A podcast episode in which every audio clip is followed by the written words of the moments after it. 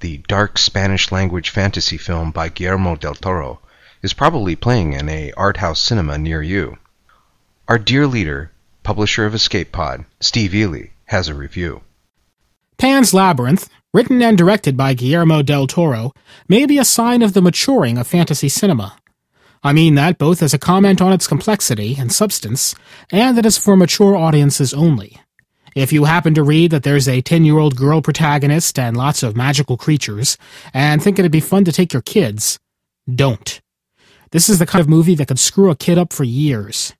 I publish a horror podcast, and it shook me up, and for the first time in years, my wife had to cover her eyes for some scenes.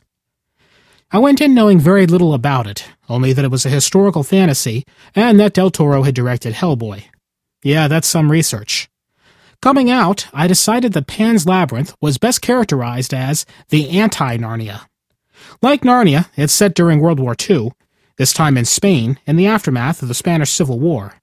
Young Ophelia and her pregnant mother are moved to the country under the protection of her mother's new husband, an army captain plagued by rebels in the hills.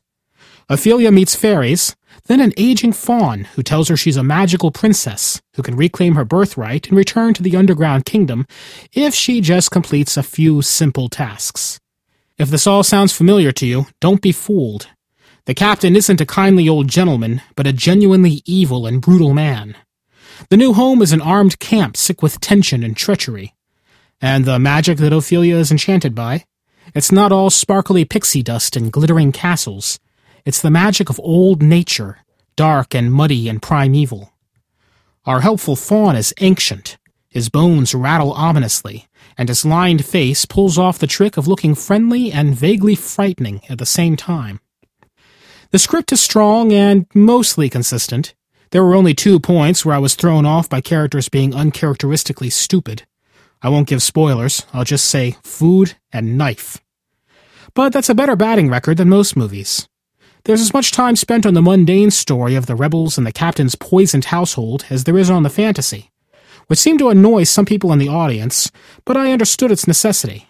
The theme here, as in so many children's fairy tales, is escape. There is plenty of ambiguity here as to whether the magical realm is real or just something Ophelia is making up. I think it works well enough either way that I chose not to dwell on it. But the world she's escaping from is so dark, so wrong, that it twists the world she's escaping to as well.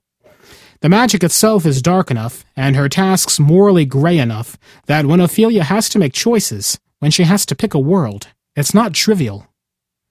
I won't go on about the graphic violence, or the torture sequences, or the incredible costumes and visual effects.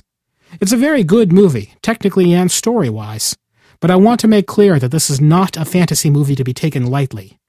It's a dark, heavy film that'll stick with you for a while. And maybe make you feel a bit better that you don't have to escape the way Ophelia did. For Escape Pod, I'm Steve Eley.